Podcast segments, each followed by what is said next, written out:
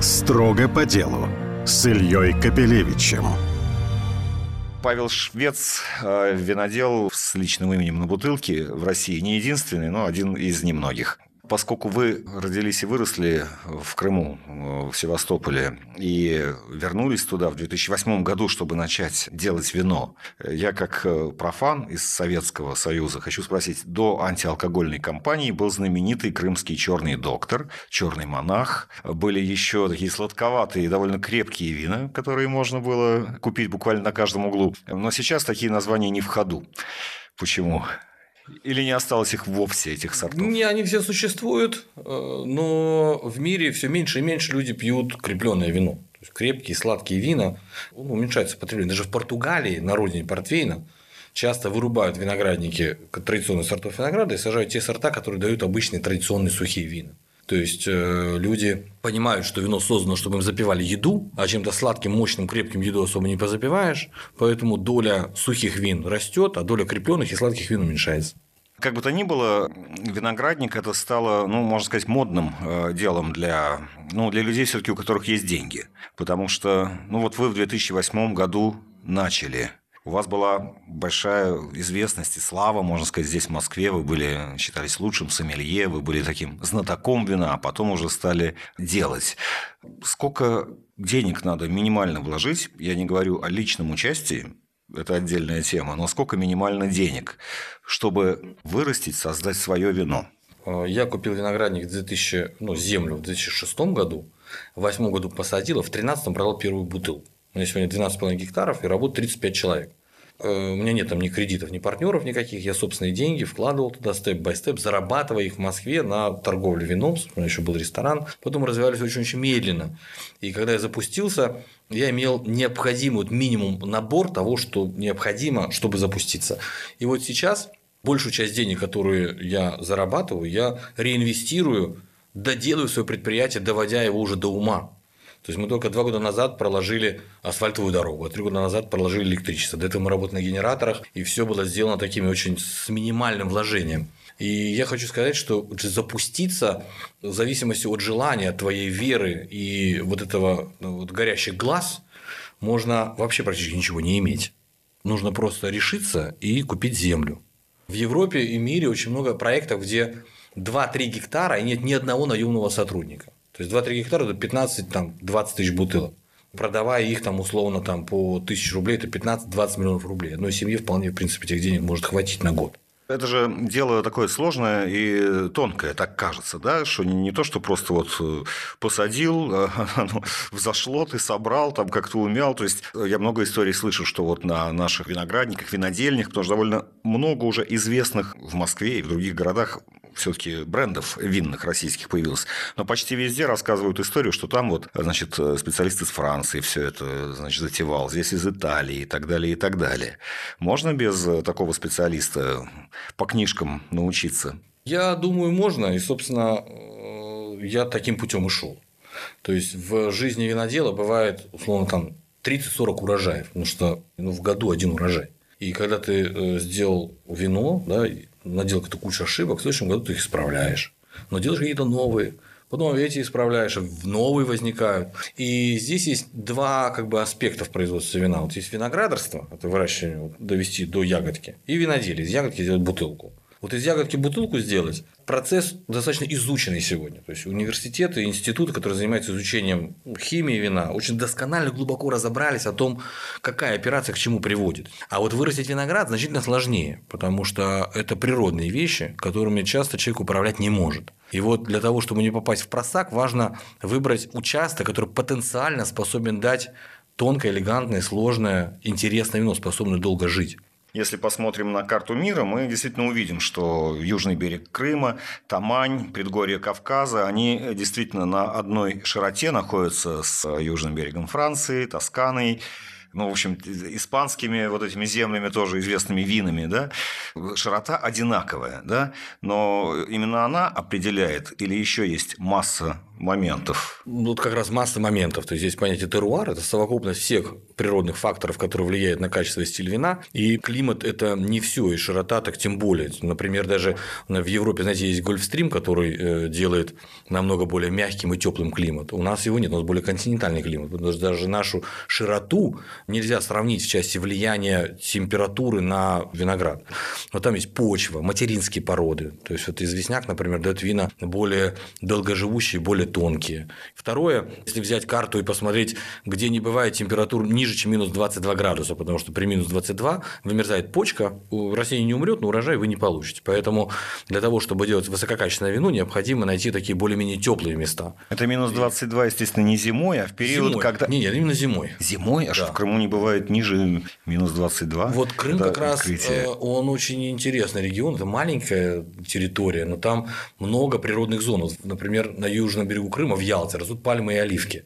То есть море работает как аккумулятор тепла, оно нагревается летом и зимой дает свое тепло. И вот такой по периметру Крыма, на юге, естественно, чуть шире, такая полоса прибрежная, где как раз температура минус 22 практически не бывает. То есть, а если мы говорим о суперкачественном вине, то вот нужно взять карту известняков, наложить на карту, где не вмерзает виноград, плюс найти участок, где выпадало бы в год осадков не меньше, чем 450 миллиметров, понять гранулометрический состав почвы и способность ее удерживать влагу, потому что эта вода может выпасть и как сквозь песок просто уйти. То есть должна быть некая пропорция глины для того, чтобы она удерживала влагу. И желательно найти склон южной юго-восточной экспозиции, потому что виноград светолюбивое растение.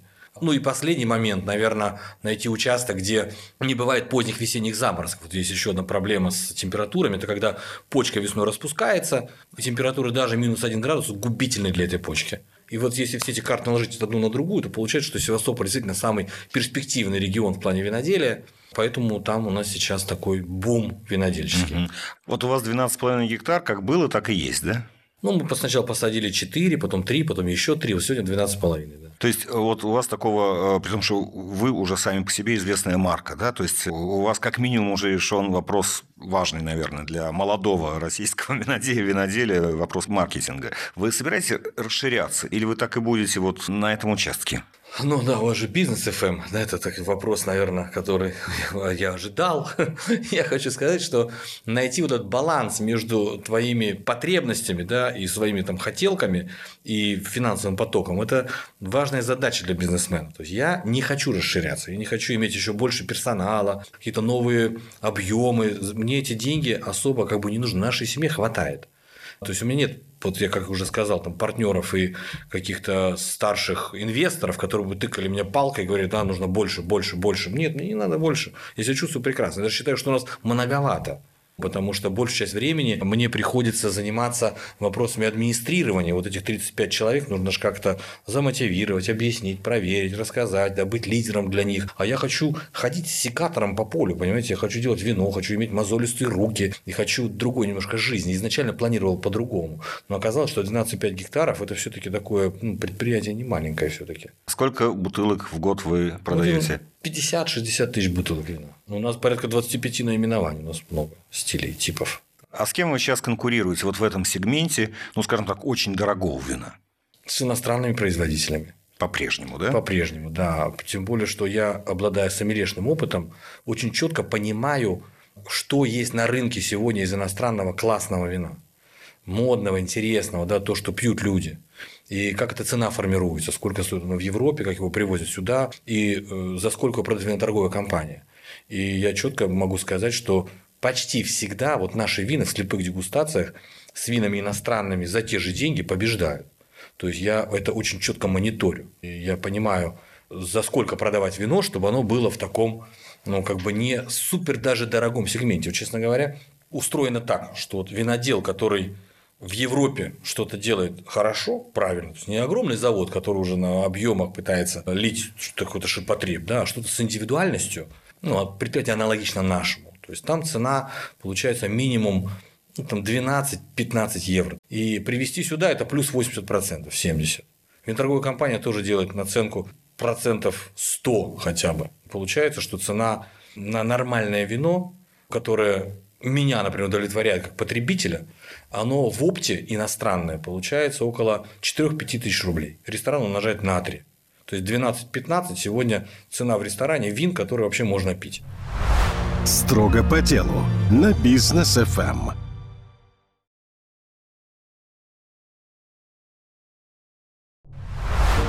Строго по делу с Ильей Капелевичем. Теперь, собственно, к бизнесу как таковому. Ну, если почитать, э, так сказать, разные отчеты рыночные, я там прочитал, что за этот год, согласно прогнозу, производство российского вина вырастет чуть ли аж не на 31%, при том, что там рост, ну, он такой с 2014 года довольно ощутимый, и не в цифрах, а просто потому, что люди уже наконец познакомились с российским вином. Это действительно вот так, что прям на треть Ой, вы знаете, я в эти большие цифры как бы не лезу, не мониторю и, честно говоря, не верю. Ибо вот эти все данные статистики, да, того же Рослалкогорегулирования, у нас же есть эти акцизные марки, и на серверах федеральной службы есть четкая информация о том, какого вина, на каком складе, на каком адресе, где лежит, сколько выпивается и как. Но эта информация недоступна нам. То есть нам ее выдают не в виде каких-то выписок официальных, а просто с какими-то заявлениями. Я не знаю, да, сколько там выпивается российское вина. Но в целом э, в России выпивается полтора миллиарда бутылок вина в год. И площадь виноградников, конечно, растут, но, насколько мне известно, э, наши виноградники способны удовлетворить где-то процентов 50, может быть, уже 60 вот этого спроса, этого объема. Все остальное – это импортное вино, которое ввозится уже в виде бутылок.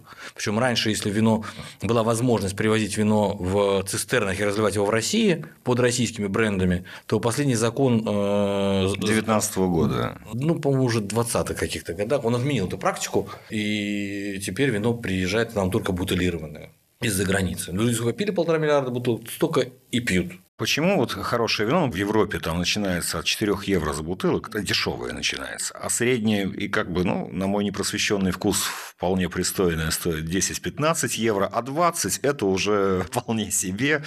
А, значит, хорошее вино, ну, элитное вино, стоит сразу уже там 100 евро.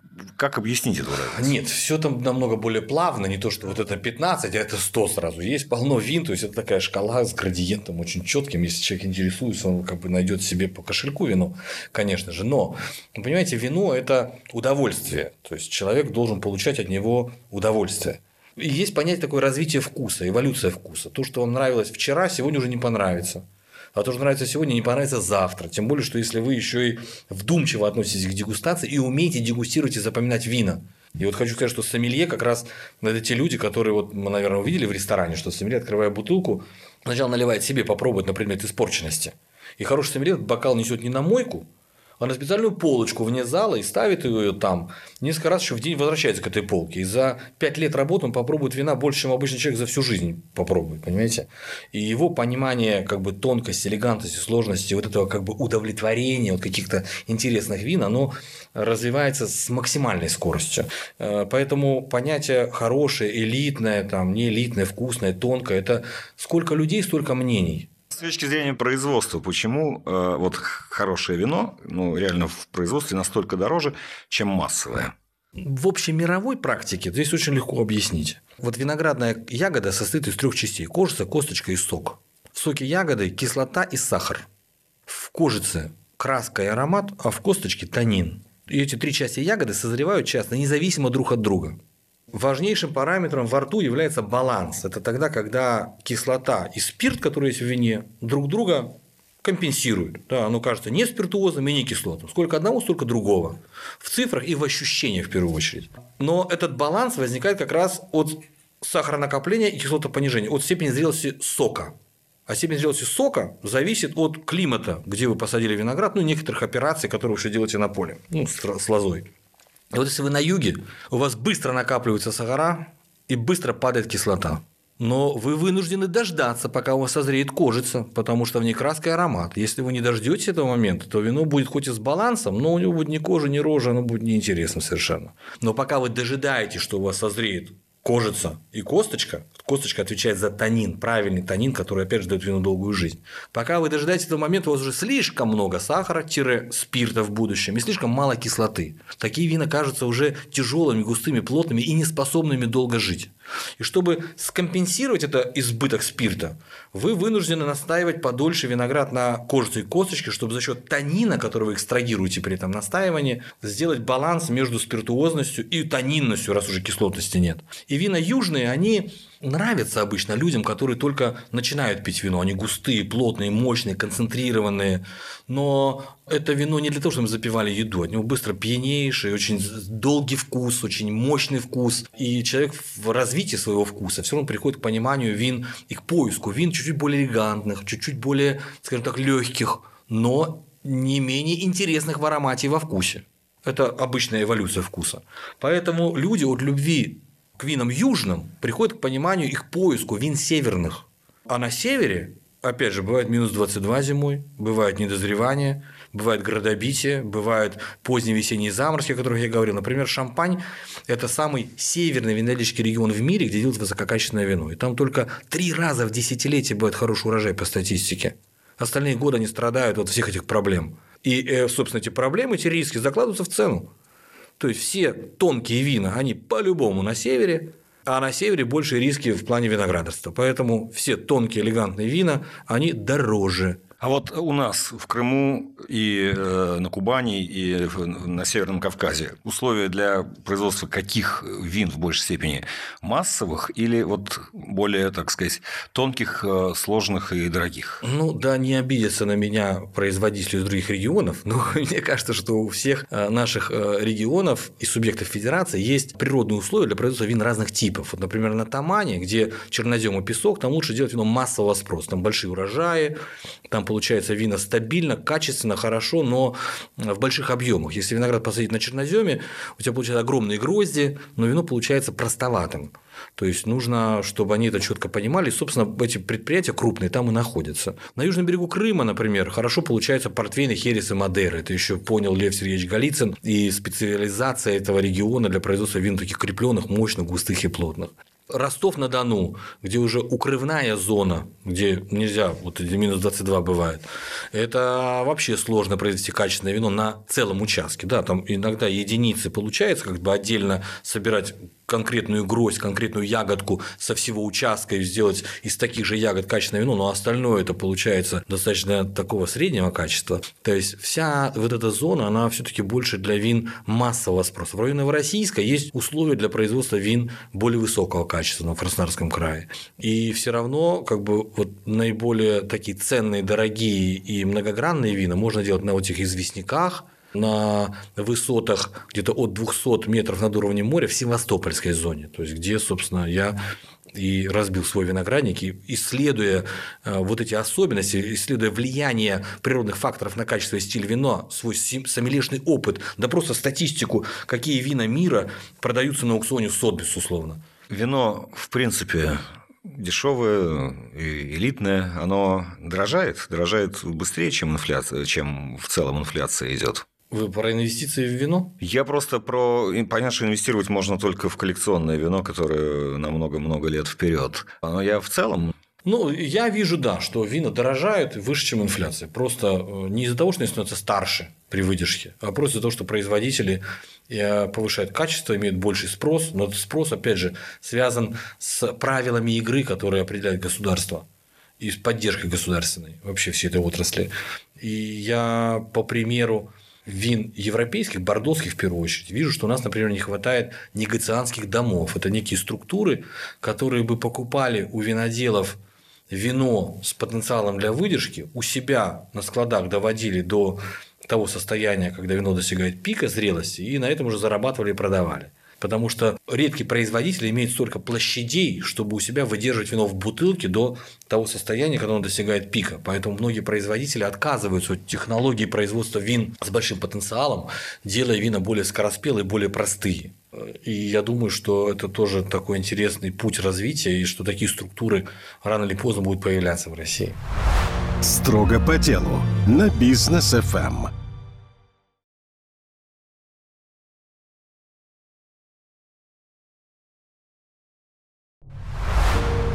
Строго по делу с Ильей Капелевичем. лет несколько назад, подлетая к Анапе, я из окна, из иллюминатора самолета увидел, что огромное количество виноградников появились, которых раньше не было. Они там, наверное, не все еще дозрели, но было понятно, что действительно вот у нас вина своего будет гораздо больше. Ну вот был принят закон, который запретил вина, разлитые из импортного виноматериала, под каким-то уже российской маркой называть винами.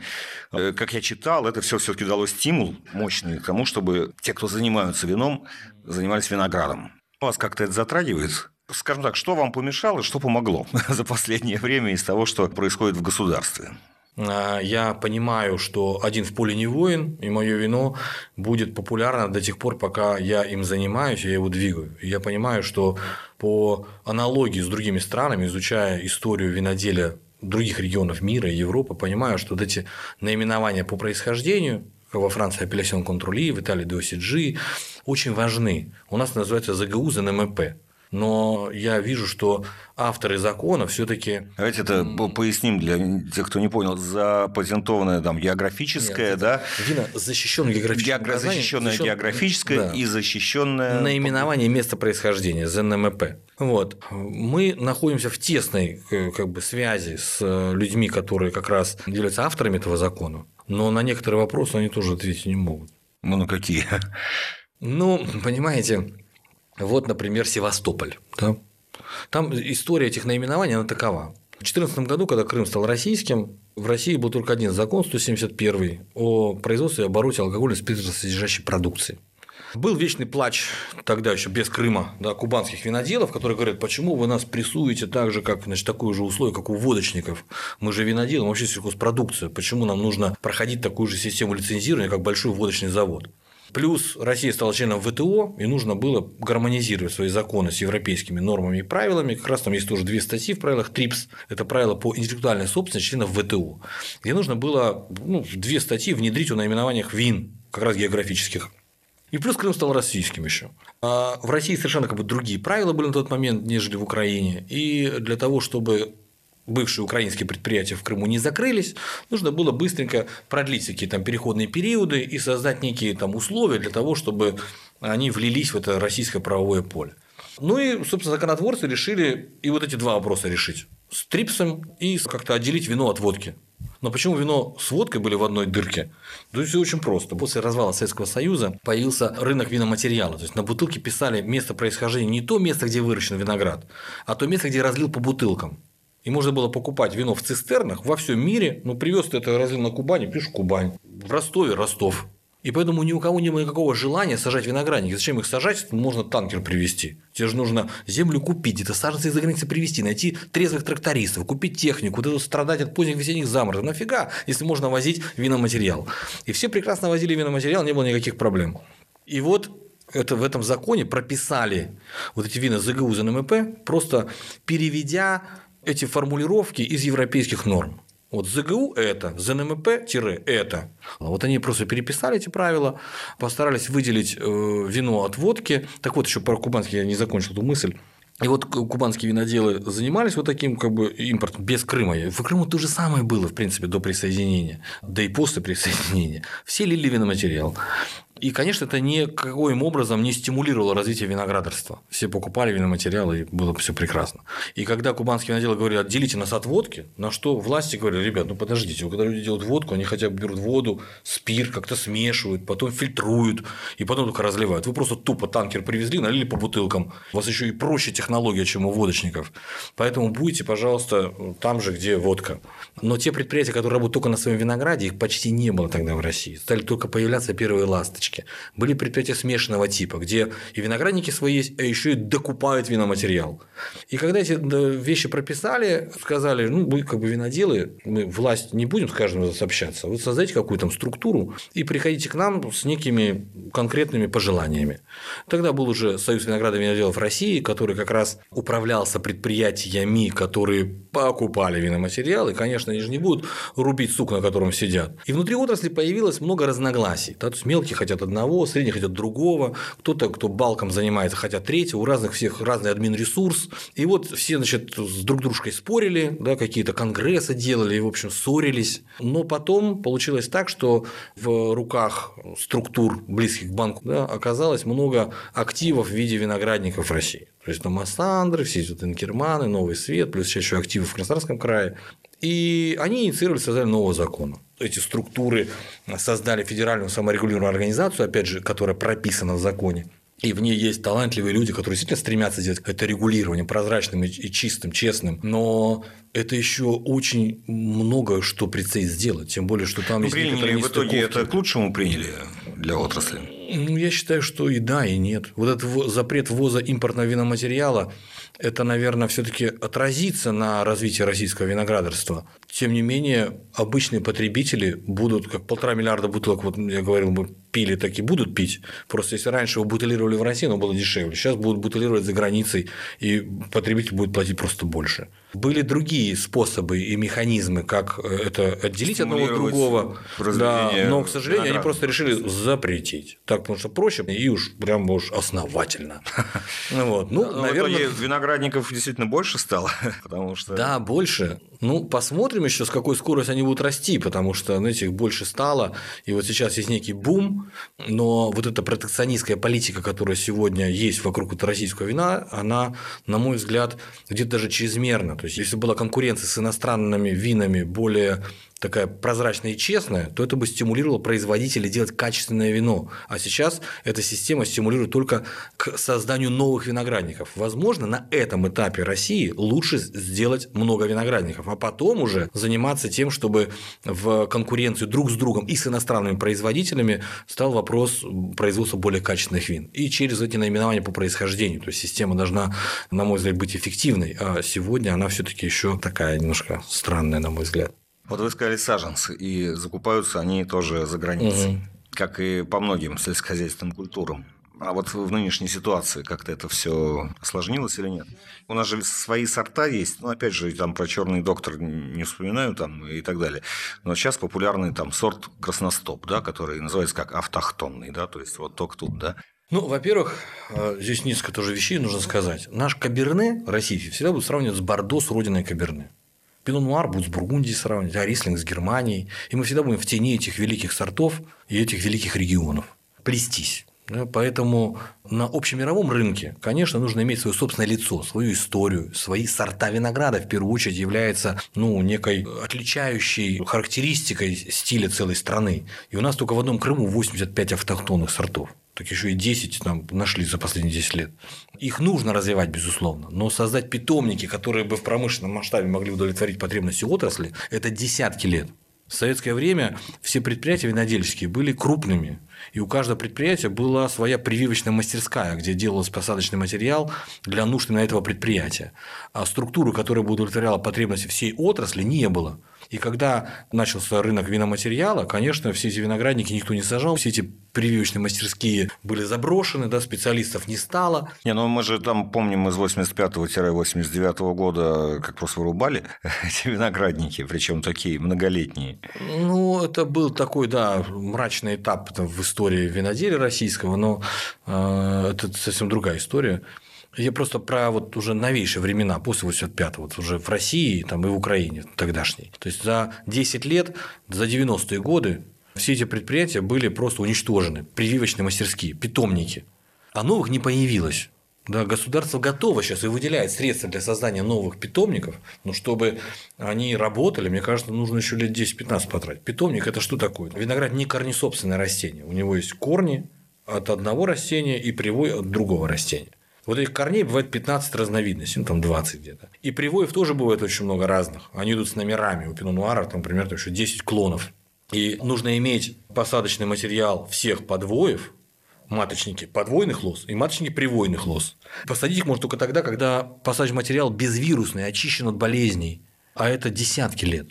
То есть, ну, вот на все это уходит. И сегодня вот этот закон, он запрещает компенсацию от государства покупку предприятиями иностранного посадочного материала. А своих питомников, к сожалению, нет.